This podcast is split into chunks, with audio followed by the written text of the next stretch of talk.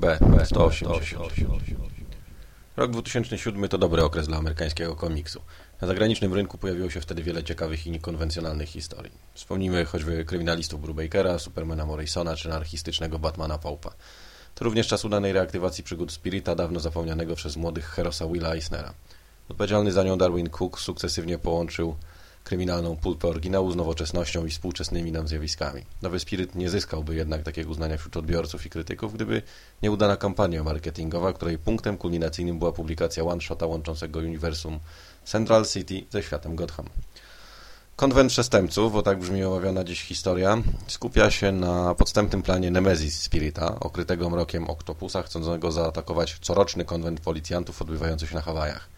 Na nim to komisarz Dolan, przyjaciel Spirita, odbierze nagrodę honorową z rąk komisarza Gordona.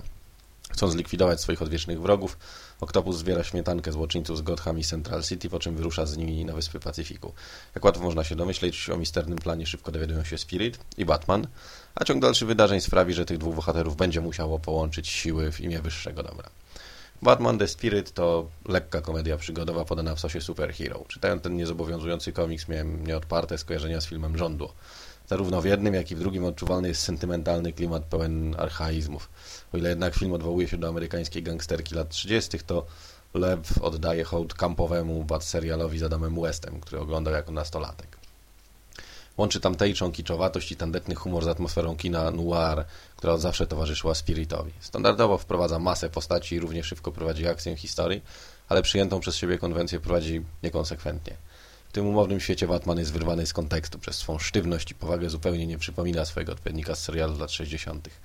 Dodatkowo wrażenia z lektury próbują, psują tandetne rozwiązania fabularne i nielogiczność. Mimo to jest parę śmiesznych momentów w komiksie.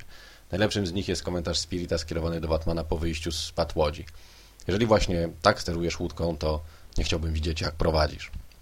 Dużo lepiej z oprawą graficzną. Darwin Cook stworzył atmosferę wzorcowo nawiązującą do komiksów Eisnera. Czytelnicy znający dorobek twórcy Spirita będą mieli ubaw w znajdowaniu jaj wielkanocnych, które momentami są nieźle ukryte. Szczególnie cieszy warstwa kolorystyczna, nostalgiczna i świetnie balansująca między mrokiem a jasnością. Nic dziwnego, że Dave Stewart dostał za nią prestiżowego Eisnera. Crossover między Batmanem a Spiritem można odczytywać dwojako.